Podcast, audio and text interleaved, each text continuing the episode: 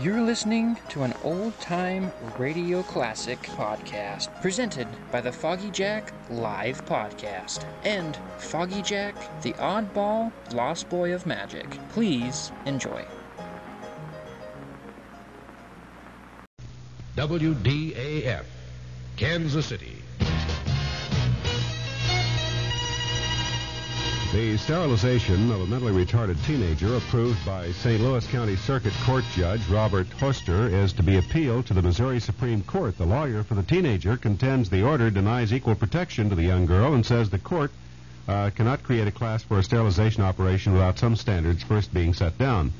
Missouri Congressman Jerry Litton announced today the sale of the Litton Showplace Ranch at Chillicothe and placing the money in a blind trust.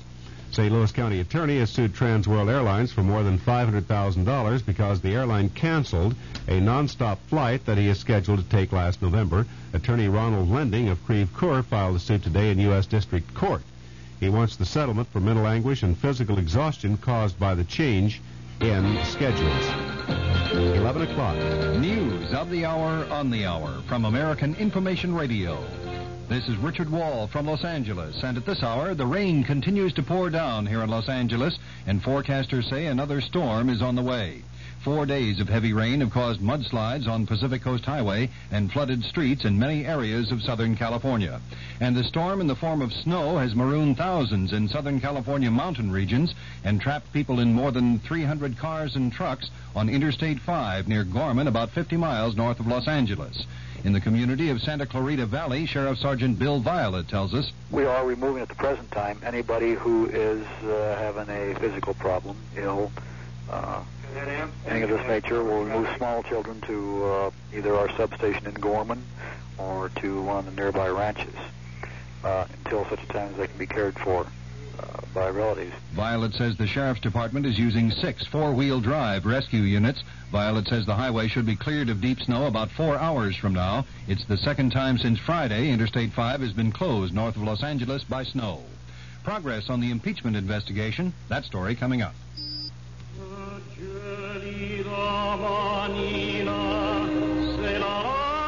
Tremendous factor in a person's life. I discovered that myself when I went to school. The Metropolitan Opera's Richard Tucker speaks on music in our schools. I think life without music is a wasted life. We would just be put in the class of a computer. Getting up in the morning, going to sleep at night, doing our work during the day, and it becomes a very dull life. I think that any person who has a, a love of something and an understanding, I think is not only richer culturally, but their life is much fuller. Don't you think?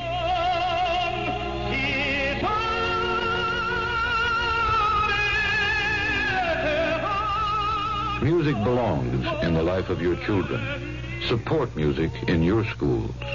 A message from the Music Educators National Conference.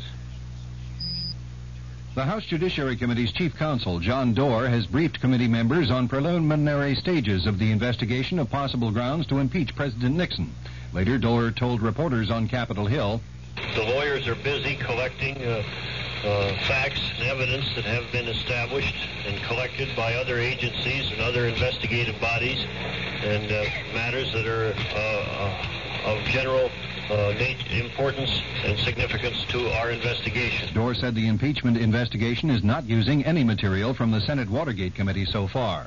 The New York Times quotes Britain's Prime Minister Edward Heath as saying he's ready to continue the three-day week till spring rather than give in to pay demands by British coal miners. The government reports 885,000 unemployed British workers. One inmate is dead and another wounded after holding three women hostage during an escape attempt at Ohio's Junction City Treatment Center for mentally disturbed prisoners.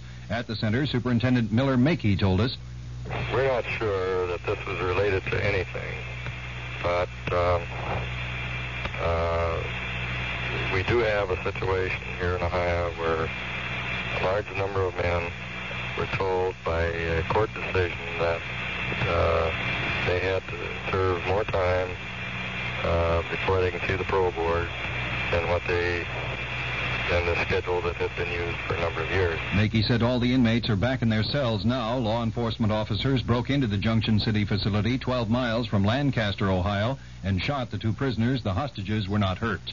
The Federal Energy Office has demanded information on fuel stockpiles from railroads, trucking firms, and oil companies. An official says the office wants to check out rumors of fuel hoarding.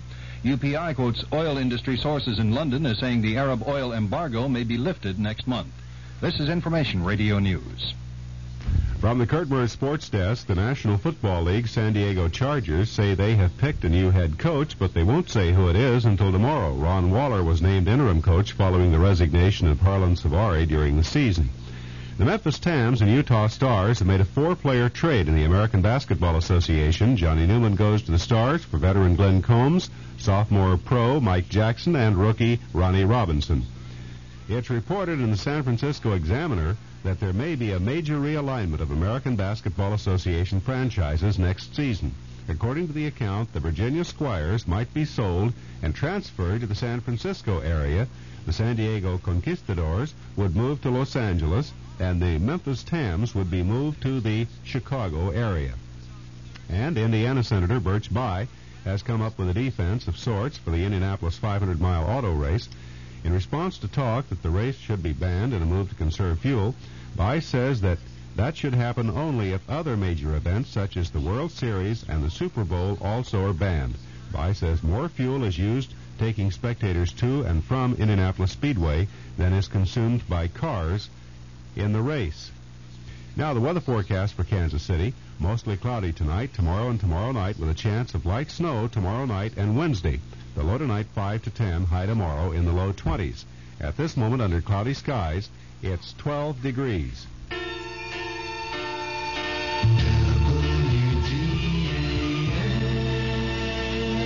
The CBS Radio Mystery Theater presents.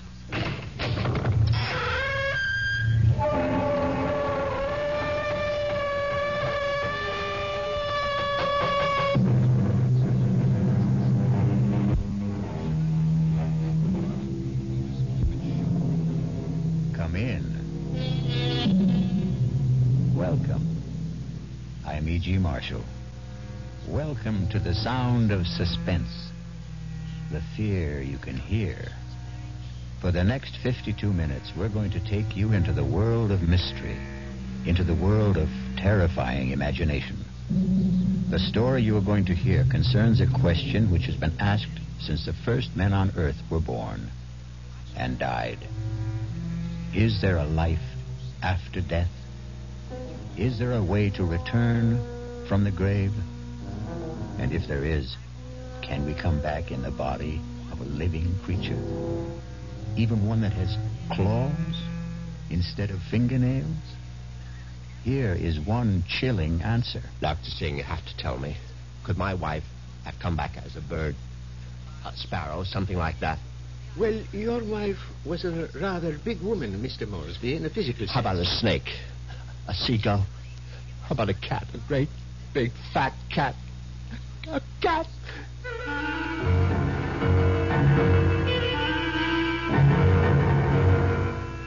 Our mystery drama, The Return of the Moresbys, was written especially for the Radio Mystery Theater by Henry Slesar and stars Patrick O'Neal.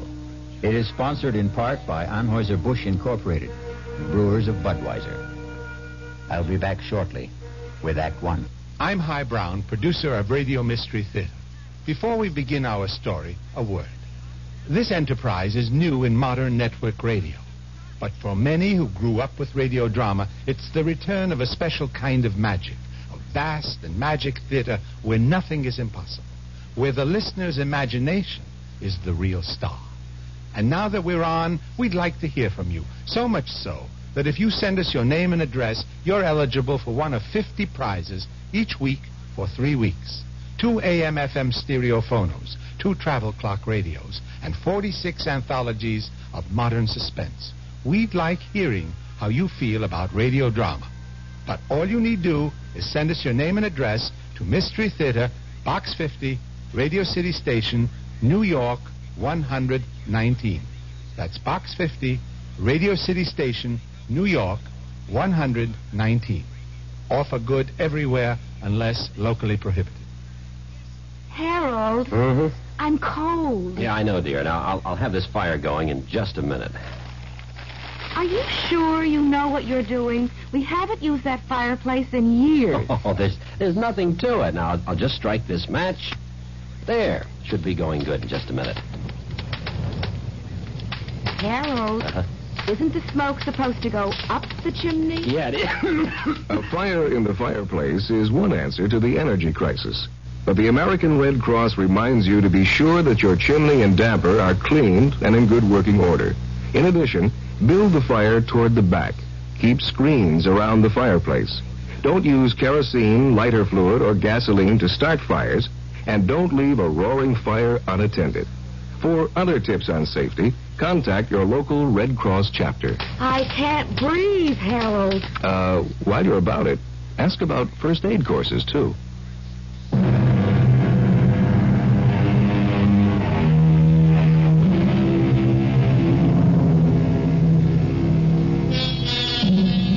Now, here is Act One. Like all murder stories, sooner or later, it reaches the office of a daily newspaper. You wanted to see me, Chief? You bet I want to see you, Prouty. Come in and shut that door. I bet I know what it's about. That story I filed on Richard Moresby, right? I got a flash for you, Prouty. This is a newspaper office, not a fiction magazine. You take this story of yours and see if you can sell it to Weirdo Digest or something. But get it off my desk. Now wait a while, Max. I know it's offbeat, but I thought I handled it with a with a kind of a light touch. Stories about murder can't be handled with a light touch, not on this paper. But it's accurate. I mean, this is exactly what the guy Moresby told me just before he died. Well, he must have been out of his head. He asked for somebody to hear his story. That's how I got to meet him. I was at the hospital covering that subway accident. Now, that story made sense to me. Nothing but nice, clear facts. Like this nonsense. Please, let me tell you about this guy. Maybe you'll change your mind. All right, what about him? Well, for one thing, he was a real distinguished looking guy. The only thing peculiar about him was his eyes. His eyes? Yeah. They were the palest blue eyes I ever saw in a man. They weren't really blue at all. They, they were they're like silver. Big deal. So he had silver eyes. And when he started to tell me about himself, well, I just had to hear the whole story, Chief. Yes, I was born You in London, but my family moved to the States when I was young. They didn't improve much on the climate when they did. We lived in Vermont. I don't think I was ever warm enough until the age of 24 when I moved to Southern California. I lived on beaches. A superb swimmer, a superior surfboarder, and a terrible bum. It was on the beach at Malibu that I met the woman who was to become my wife. Her name was Una. She was as pale as a gardenia, a gardenia with bones. Una had more bones than any other woman I've ever met. Lovely day, isn't it? I beg your pardon? I said it's a beautiful day. I don't think I've ever seen the ocean look prettier. Frankly, the Pacific always looked a little muddy to me. I wonder if that's what Balboa said when he first saw it. Oh, he probably said, what a great place for surfing. Ah, I see you have a surfboard. Yes, uh, as a matter of fact, I think I see a wave that I like. Uh, will you excuse me? Oh, I wish I had the nerve to try it. Yeah, you really should. Well, bye now. Maybe I'll ask my chauffeur to teach me. I'm sorry. What did you say? Charles, my chauffeur. He's very good at sports. Show. Uh-huh. Uh, you know, come to think of it, that wave doesn't look so good after all. Uh, uh, by the way, my name is Richard. Richard Moresby. How do you do? My name is Una.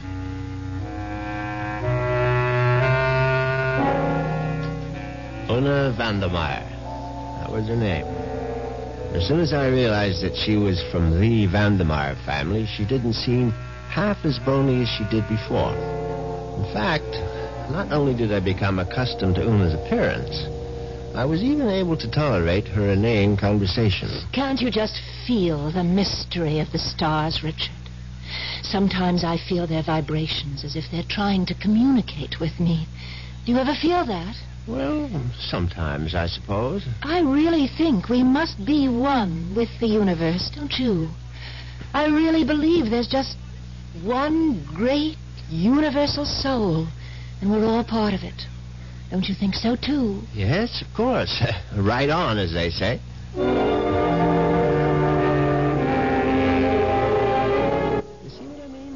He talked that way all the time, from the first day of our honeymoon. Well, it was a, a fine honeymoon just the same.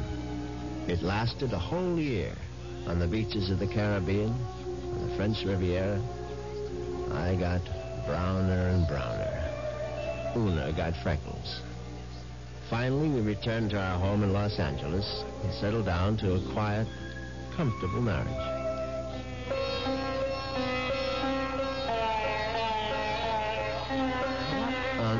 Is that you're playing? It's sitar music, darling. Oh, it's just so spiritual. What what made you buy the record? Hmm? No, Dr. Singh recommended it. Who? Dr. Singh, at the Temple of Metempsychosis, you know. The Temple of what? Metempsychosis. I told you about joining the temple last week. Oh, Richard, sometimes I think you don't listen to me. As you may know, Southern California abounds in quasi-religious organizations.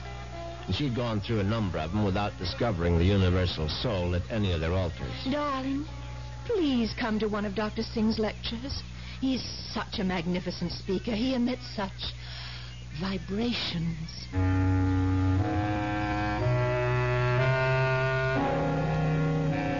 And I went. You see what an obliging husband I was? Actually, it turned out to be more interesting than I thought. The temple itself was unpretentious, and Dr. Singh was an impressive man.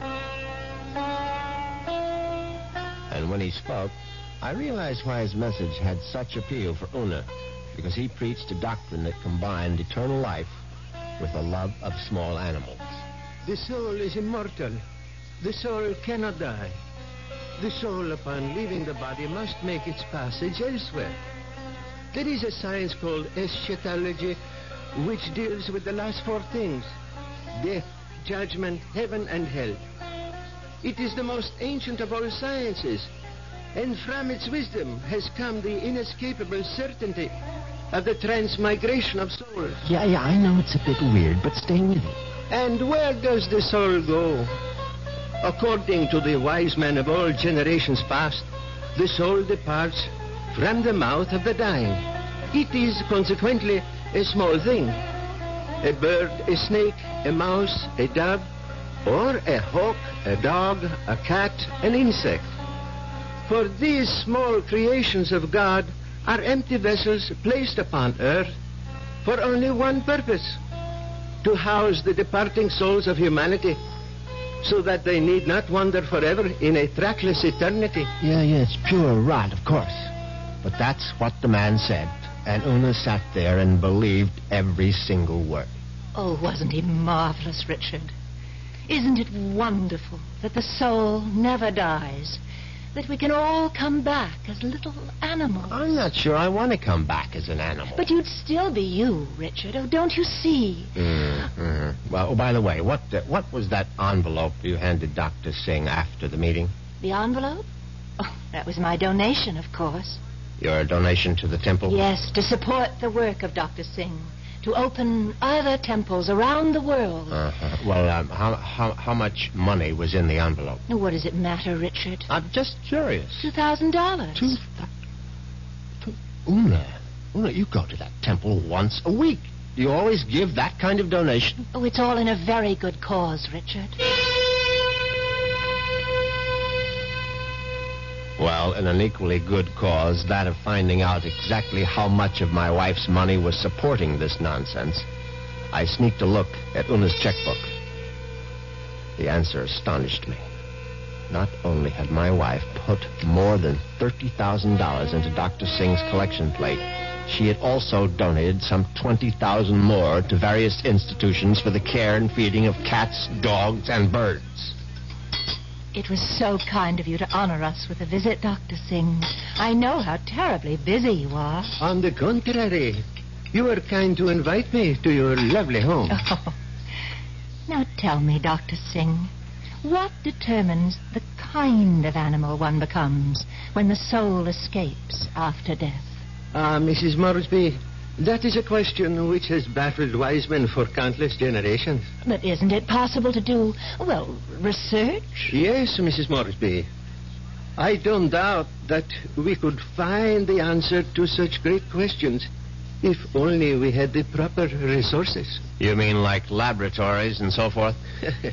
no, the research, I mean, would be conducted merely by spreading the word of metempsychosis to the farthest corners of the earth. And let human experience reveal the truth to us. But unfortunately, that would require money. A great deal more money than the movement has at present. Well, it seems to me you don't do badly.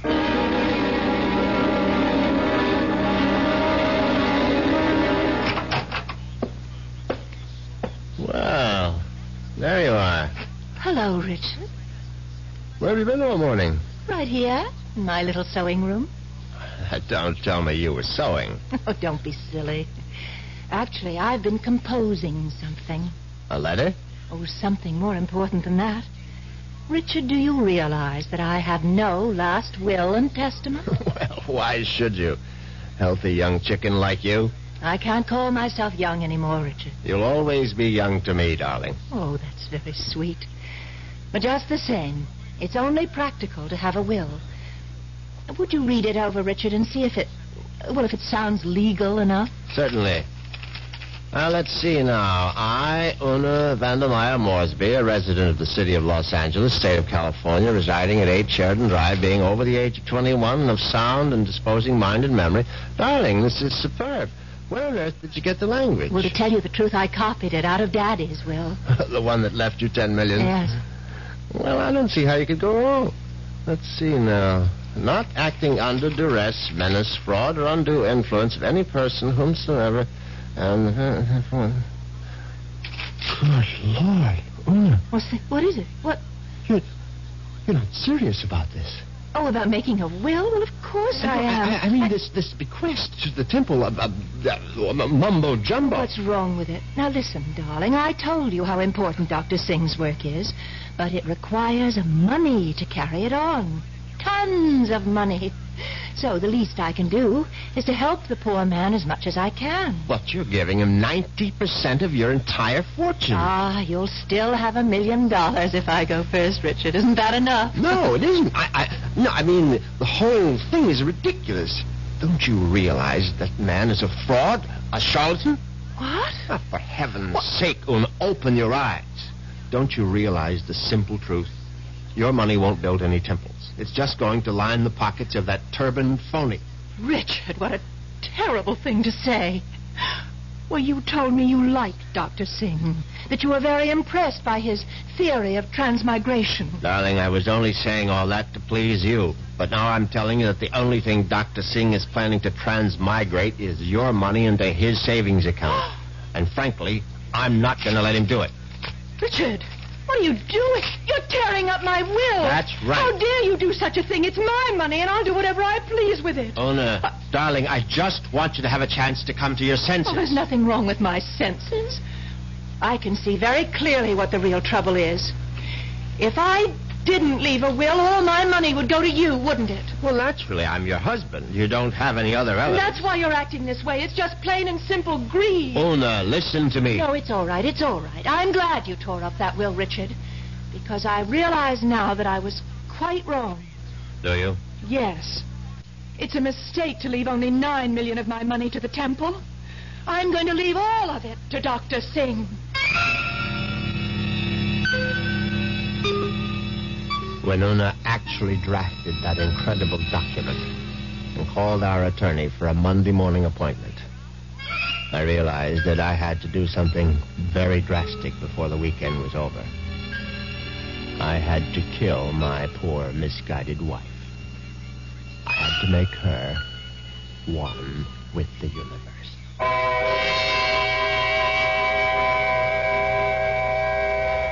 It's obvious that Mr. Moresby is going to be a very reluctant murderer. The question is, will his reluctance get in the way of his efficiency? We'll get the details when we return shortly with Act Two.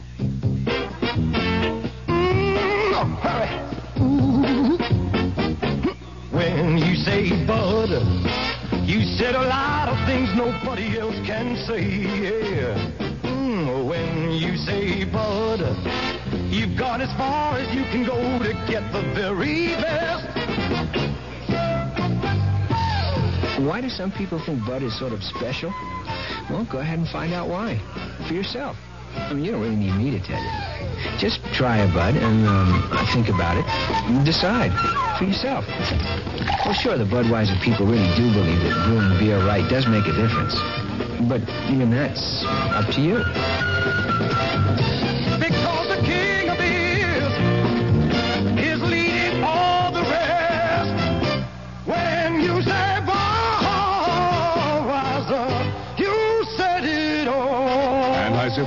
St. Louis. Last chance to see the boyfriend, the rollicking, fun-filled show now playing at the Waldo Astoria at Inner Playhouse. This week is absolutely your last chance to see the boyfriend because they can't hold it over. Now, this show has drawn the highest praise from critics, and the audiences have loved every fun-filled minute of it. You will too. There are plenty of good seats now available, so if you're in the mood to forget all the current problems in favor of a simpler time, come see the boyfriend. Call Waldo Astoria at 756-1212 for reservations. Plenty of free off-street parking is available. I guess you can hear the music in the background. It's now a quarter to eight. You hear the piano player playing, and we're down the floor of the Waldo Astoria, and I'm going to talk to some people. What's your name? Mary Cassidy. Mary Cassidy. City. How was your meal this evening? Wonderful. You like it? Really good. Mm-hmm. Really good. Well, thank you, Mary. I Remember this show? I used to come to the show in 1936. Is that right? You'll... believe that this was the old Waldo show. Now playing at Waldo Astoria, The Boyfriend. Call 756-1212. Now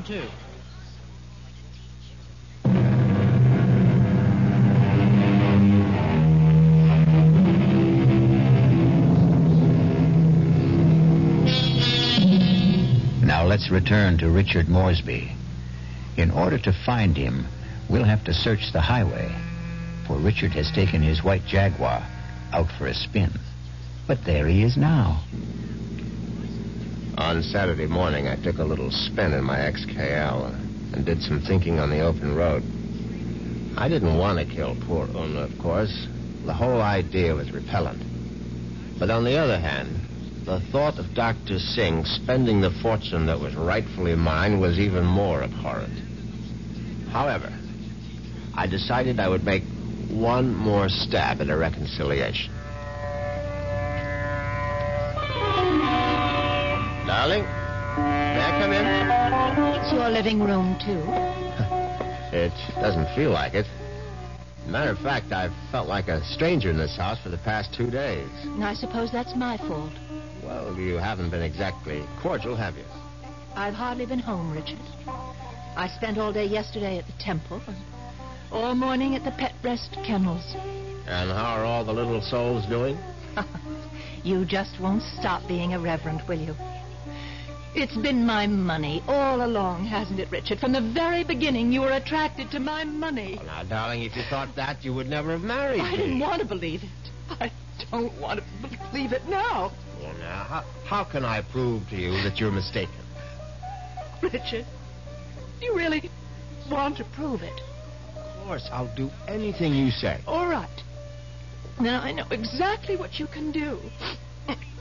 You can let me leave my money to Dr. Singh and the temple. The whole ten million? Yes, because that's the only way I'll know that it's me you love.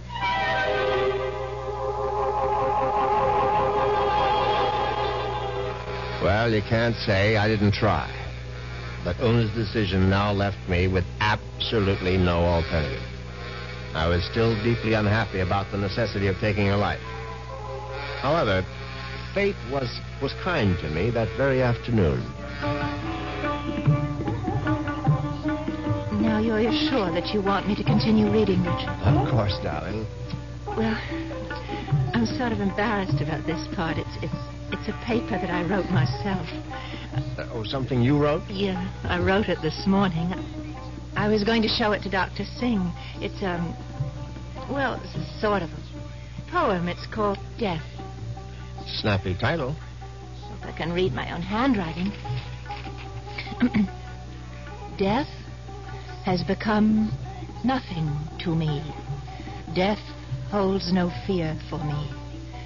Come, death, I welcome you. Lead me to the woods, the waters, the air above the earth. Come, take me, death. Your touch is kind. Richard. Oh, Richard, why do you look like that? Is it really that terrible? Oh, terrible. Oh, no, no, my darling, it's it's beautiful. Do you mean it? You must give it to me, Una. I, I must have it. You like it that Oh, much? I- yes, I certainly do. Oh, oh, well, I- I'll type it up for you, Richard. No, no, no. I, I, I must have the original. Now, just, just the way you wrote it. Oh, darling, I'm so flattered. What will you do with it? Oh, I'm, I'm going to, I'm going to put it in a frame, of course, and I know just where I'm going to hang it.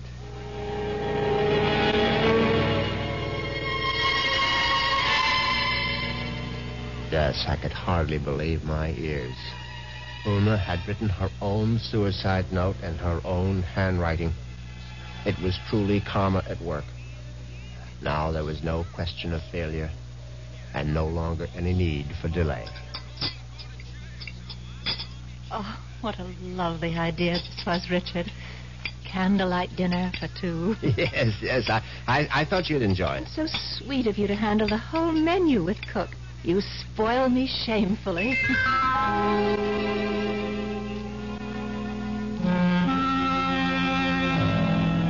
And that night, I spoiled her just a bit more by bringing hot cocoa to her in bed.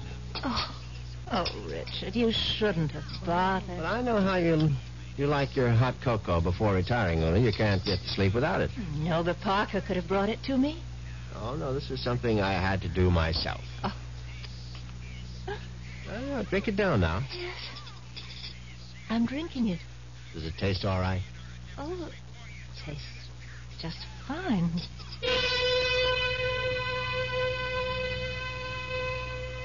Now, that was very good news, because I'd prepared the hot cocoa myself. And I had no idea whether 25 melted sleeping pills would seriously affect the flavor. Finally, Una was all tucked in for the night. I went into my study, picked up the poem she had written for Dr. Singh, and brought it to the bedroom. I placed it carefully on the night table beside her.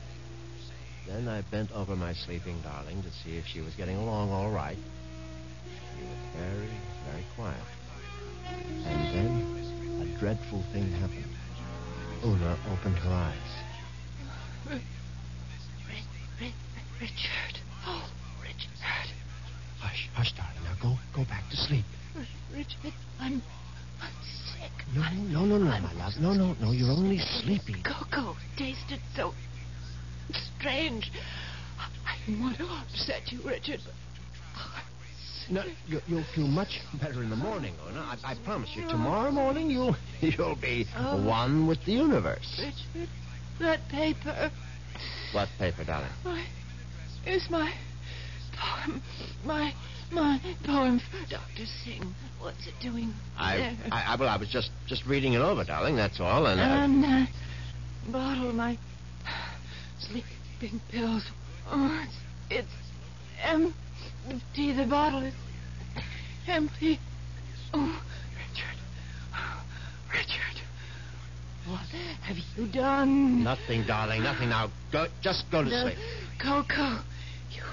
Put sleeping pills in it. All of them. Now, don't try to get up, Una. Please. You're- now, don't, don't, don't, don't. Trying to kill me. Trying to No, murder. now, for heaven, heaven's oh. sake, Una, now stop saying things like that. Do you want the oh. servants to hear? Help somebody. Help. Now, come on, lie down. Lie down, Una, for heaven's sake. Come on, now, lie, lie down. Lie down. There, there. That's, that's better. You won't get away with it. You won't get away with it, Richard. I promise you. Anything you say, darling. I'll come back, Richard. You know I'll be back. Yes. Yes, of course. Just, just welcome death, Una. The way you wrote in your little poem. I'll be back. I swear it. Oh, oh, oh.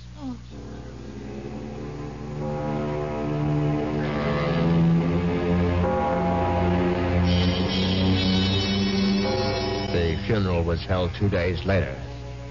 It was a magnificent occasion, of course. I gave Una a farewell that was consistent with her vast fortune. Everything was the best.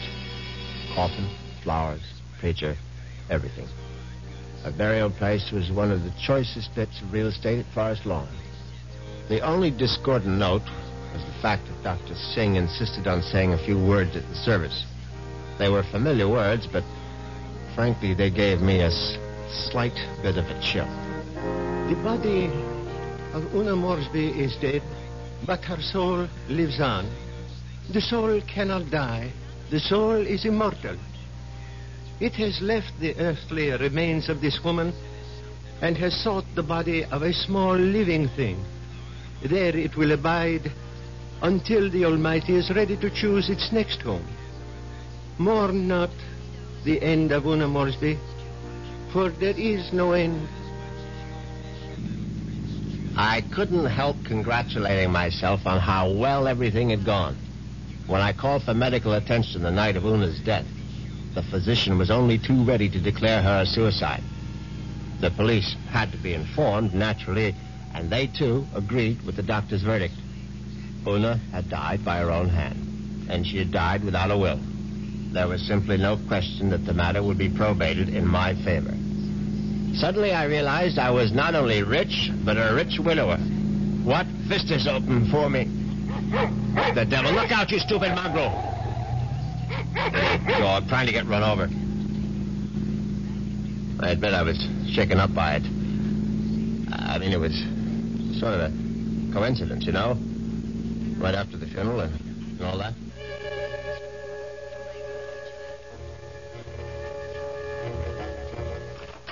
I was very glad to be home again, you can be sure. Excuse me, Mr. Moresby. Yes, Parker? Cook is worried about the raccoon, sir. The what? There's been a raccoon at the kitchen door all morning, and Cook is badly alarmed, I'm afraid. I've tried to scare it away, but it keeps returning. A raccoon, for heaven's sake? Why don't you just shoot it and make a coat out of it? I was wondering if you wished me to call the game warden, sir. Uh, please, Parker, do whatever you please about it. I'm going to take a nap. Yes, sir. Very good, sir.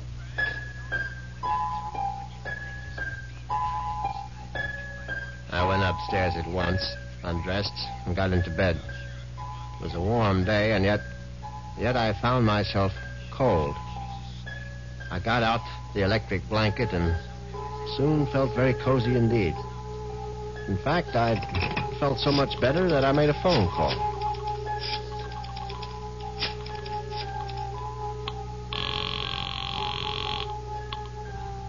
Hello. May I speak to Rachel? Thank you very much. Hello, Rachel? Yeah, who's this? Rachel, you you probably don't even know my name, but it's it's Moresby, Richard Moresby. Who? Uh, you met me at the club numerous times. I I'm the rather distinguished-looking gentleman who sits at the table on the far right corner. Oh, yeah, well, that's not my station. Yeah, I know, I know it isn't, and I've always regretted it. Frankly, I would have enjoyed my lunches at the club even more if you had served them. Listen, I'm pretty busy right now. Well, but what I wanted to find out was if you're busy this evening. Oh, what'd you have in mind? Oh, a little, uh, quiet dinner, perhaps? Is that all you had in mind? Why don't we just wait and see? I can pick you up outside the club whenever you're free. Yeah, how I know it's you. I mean, I'm, I'm still not sure which gentleman you are. I'll uh, be sitting in an XKE Jaguar. Do you think you'll recognize it? A Jag? I get off at 6.30. See you then.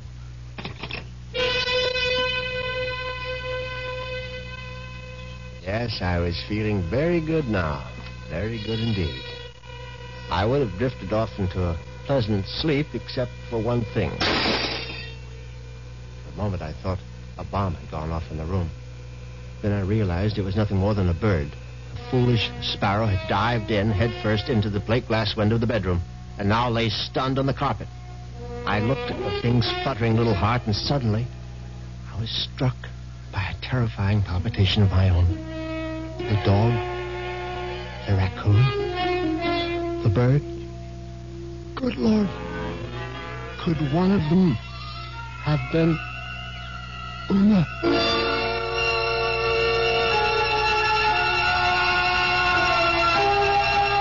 Has Una Moresby returned from the grave? Nonsense. Such things don't really happen. But uh, perhaps we should reserve judgment until I return shortly with Act Three. And now another tale of the ball and chain. At Kellogg's Special K presents. presents the good, the bad, and the heavy. Why is that cowboy wearing a ball and chain? Because carrying around extra pounds can be just like carrying around a ball and chain. How symbolic. What will it be, senor? Give me the Special K breakfast. Here you go. For a Special K, it's milk on juice and coffee. Ah. Say, don't I know you from someplace? You probably don't recognize me with my ball and chain. I used to be 10 pounds lighter, but I'm getting back that way by exercising and eating smart at every meal, starting with this here Special K breakfast. What's so special? It's less than 240 calories, 99% fat-free, and delicious. It's going to help me get rid of this here ball and chain. I bet your horse will be glad to hear that. Another ball and chain. Fight the dust. Your happy ending could begin with the Kellogg's Special K breakfast. That's Kellogg's Special K. That's right. Good night. Who knows how to help you solve your shopping problems? The Better Business Bureau knows. I saw this ad offering jobs to truck drivers. And what they were really selling was a training course that could cost me 900 bucks. Do these schools guarantee a job when you're through with the course? Reputable schools do not claim to guarantee jobs to all graduates. Who are you? I'm the man from your Better Business Bureau. And before you make a down payment on a training school contract, get the facts. Any contract you sign will probably make you pay for the course without getting you a job. Thanks for the tip, buddy. Not at all. That's what Better Business Bureaus are for. To help people to get a fair deal.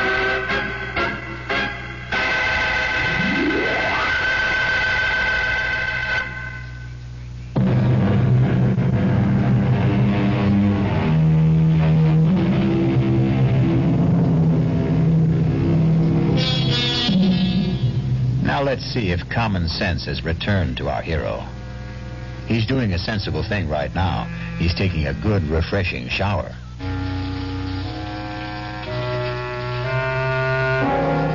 By the time evening came, I was feeling better. All my peculiar notions about Una's animal reincarnation seemed ludicrous as I stood in front of the shaving mirror. I thought about the delicious young woman that was waiting for me at the club. I'd admired Rachel's way with a tray for months, but ever faithful to my wife, I hadn't done more than gaze from afar. But now, things were going to be different. Yes, who is it? It's Parker, sir. Yes, come in, Parker. It's all right. Excuse me, sir. A bit of emergency in the kitchen. Well, what is it? A snake, sir. A what? Cook insists that there's a snake curled up in the telephone wire. Oh, that's ridiculous, Parker. Cook says it's there, Mr. Moresby. They do get into the house sometimes. Well, tell Cook she's seeing things. Tell her to stop nipping at the cooking sherry, and she'll soon stop seeing snakes. Yes, sir. What was that? I would guess it was Cook, sir. Oh, for heaven's sake, go down and see to it, Parker. I'll try, sir. But I'm not very good with snakes, sir. Well, what do you think I am, an expert?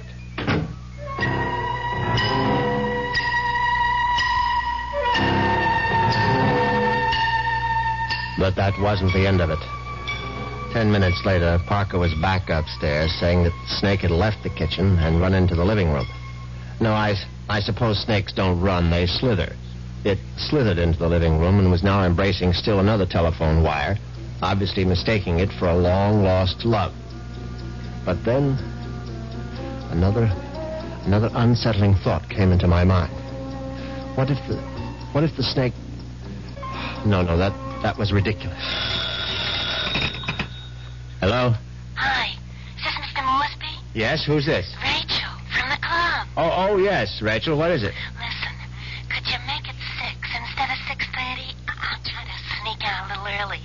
Yes, fine. I'll be there as soon as I can. In the Jaguar, right? Yes, yes, in the Jaguar. Listen, the reason I want to leave earlier is because my husband always picks me up at 6.30. What was that?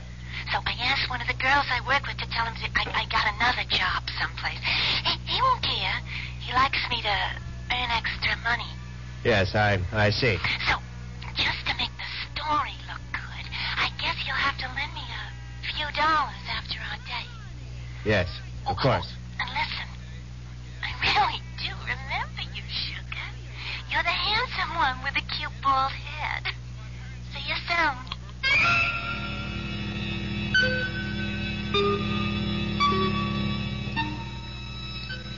It happens, I have a very full head of hair. But distressing as Rachel's telephone call was, an even more disturbing thought intruded. The snake was in the telephone wire. What if the snake had been trying to listen in on the extension phone? I, I, I knew the idea was absurd, but I, I couldn't help a superstitious shiver of dread. In fact, I was so troubled that I, I decided to forego my date with Rachel, the waitress. It, it, it, it wouldn't matter anyway. She, she'd be angry at some man at the club with a cute bald head. The next day, I, I did the only thing that really relaxed me. I went to the beach. It proved to be an excellent idea. I stretched out on the golden sand and let the sun warm me. I listened to the waves beating against the shore. I listened to the haunting cries of seagulls circling overhead. Suddenly I was aware that the gulls which had been hovering over the water were now hovering over me. Now, instead of their cries being sad and plaintive, now they now they seemed menacing. I, I stood up hastily, but the gulls seemed to be increasing in number. I saw their sharp, pointed beaks, their raking claws. They were predators, of course. How many times had I seen them swoop into a dive and snatch up some poor fish out of the sea? And there was one seagull in particular. Its beady eyes seemed to be staring at me. No, it, it, it was my imagination, of course. I, I, I wasn't a fish. I was a man, but just the same, I, I, I found myself, found myself running down the beach, running, running for dear life, and that's, that's when I knew it was time to see a doctor.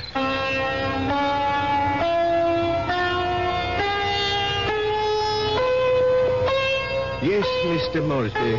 I'm very pleased that you honored the temple with your presence. I'm grateful that you're willing to see me, Dr. Singh. I realize that, well, you, you've had a disappointment. A disappointment? I'm afraid I don't understand. I know my wife made certain promises to you concerning her will. I believe she mentioned some modest donation. She wasn't in her right mind, of course. I mean, when she took those sleeping pills. Yes, it was very sad. I trust that she has found the peace and happiness that she sought. Frankly, that's that's what I wanted to talk to you about. I, I mean, about about whether you really believe that my wife is, well, that that she's some kind of animal right now. But of course I believe it, Mr. Moresby. I don't merely believe. I'm positive. When your wife passed from this world into the next, her soul made its escape. Yes, yes, I, I know how it goes, but but what I'd really like your opinion about is what what sort of animal do you think she might be now? I told you, Mr. Moresby, we have no way of knowing. But can't you take a guess? I, I mean, you said it it might be influenced by a person's karma. Am I am I quoting you right? Yes, the kind of person she was in life may well determine the kind of animal she is now. Your wife was soft. Your wife was gentle. Your wife was independent in spirit. Now, what animal does that remind you of? I, I don't know. I, I, I, I can't think. Then go home and think about it, Mr. Moresby. Go home and try to be one with the universe. I went home, and I tried to be one with the universe. And when that didn't work, I tried being one with a bottle of scotch. I was still in the library, asleep in the big leather chair, when I heard the noise in the cellar. I simply had to investigate. I looked into the cellar and found that one bare bulb wasn't enough for a thorough search. I found a flashlight and went down the cellar steps. At first, first there was nothing I could see. But then, there's an empty oil can. Swiftly, my, my flashlight picked out the culprit. At first, I, I, I, thought it would turn out to be a mouse, but instead, instead, it was a large, white cat. I don't like cats. I never have. Skulking, cynical creatures. When the beam of my flashlight hit it, the cat froze. I saw it was an alley cat. Its, its fur shaggy, its, its eyes baleful in the light. It was fat, and yet it was bony, too. I, I said scat, but it didn't scat. Instead, it started to walk toward me. And I knew for certain what Dr. Singh had meant. I knew for certain I was looking at the reincarnation of my wife. As soon as that hideous apparition howled at me, I, I made a cowardly dash for the cellar door. Once, once I was on the other side, I remembered the hunting rifle that Una had given me for Christmas. It, it stood unused in an upstairs closet. I, I, I found it. I loaded it and brought it back to the cellar. I hadn't fired a rifle since boyhood. I, I stood on the top of the stairs with my flashlight picked out the ghostly white form of the cat. I put down the light, raised the weapon, and squeezed the trigger. The report was deafening, but the recoil was worse. My precarious balance on the top step was lost. I fell to the bottom.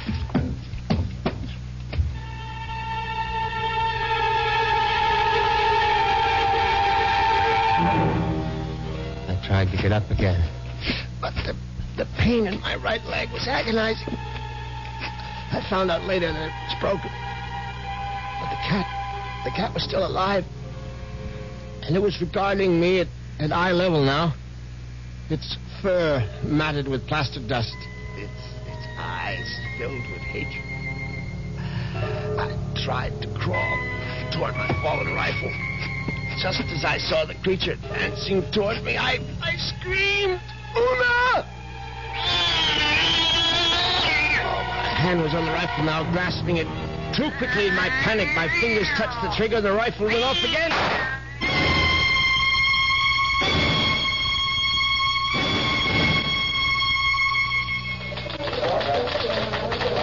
Well, that's how Moresby ended up in the hospital, Chief. With a broken leg and a bullet in his hip. And then he died. But I think he was telling the truth. You could see it in his eyes. His silver eyes, right? Yeah, his silver eyes. And you really believe that the guy's wife came back as a cat to get her revenge? What does it matter? It's still a good story. Sorry, Prouty, I can't okay it. Well, what if I got more details? What, what, what if I talked to this Dr. Singh? If I went to the Moresby cellar and found that cat? And what would you do then? Ask her if she's Mrs. Moresby? I still think it's worth a try, Chief. Ah, tell you what, Prouty. What are you doing for lunch? I hadn't thought about it. Well, think about buying my lunch. You? There's a pretty good restaurant right around the corner where the Moresbys lived. Now we can get a bite there and then check out that cellar.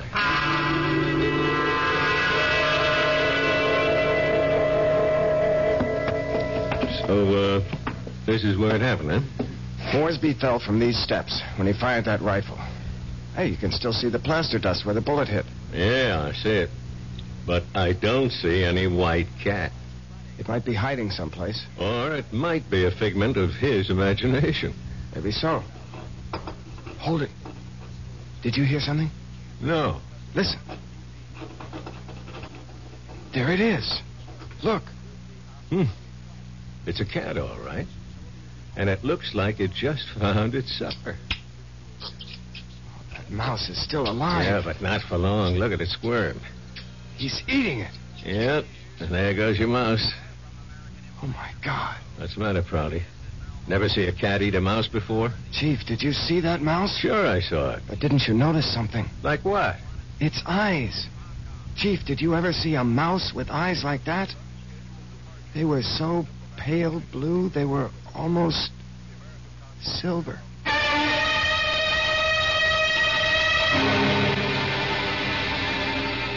And so the cat and mouse game comes to an end. But according to Dr. Singh, there is no end.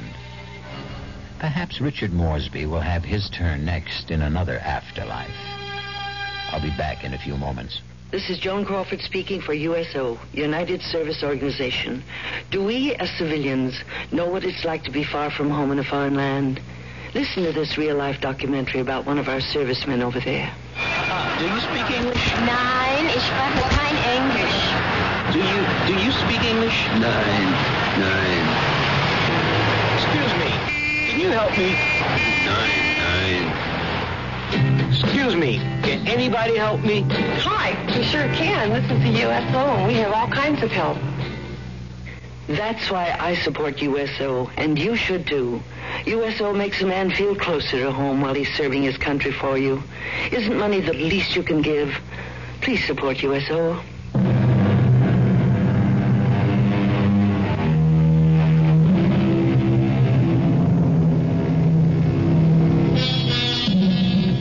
Do you believe in reincarnation?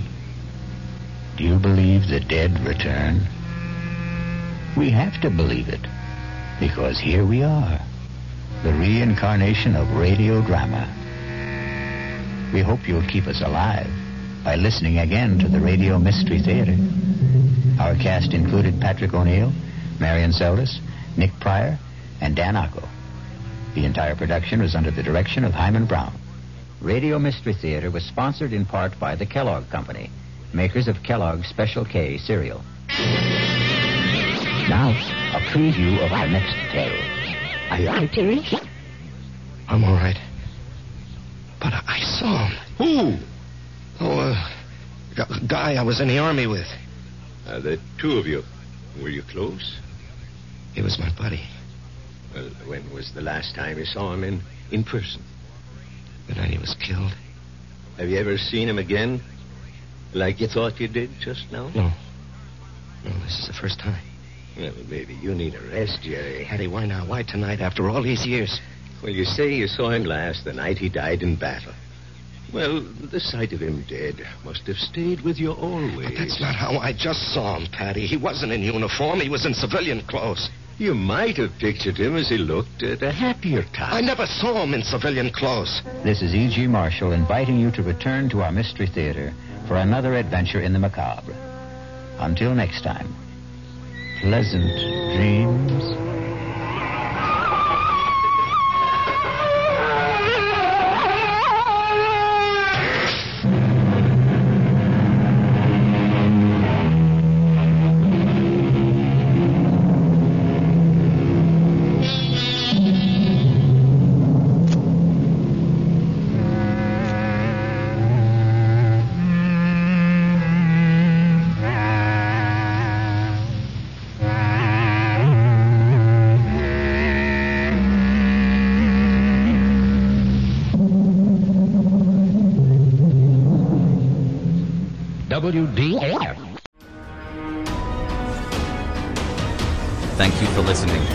Your radios tuned to the Old Time Radio Classics podcast.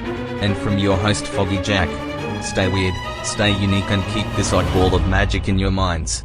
And find us on social media at FoggyJack13. See you all next time.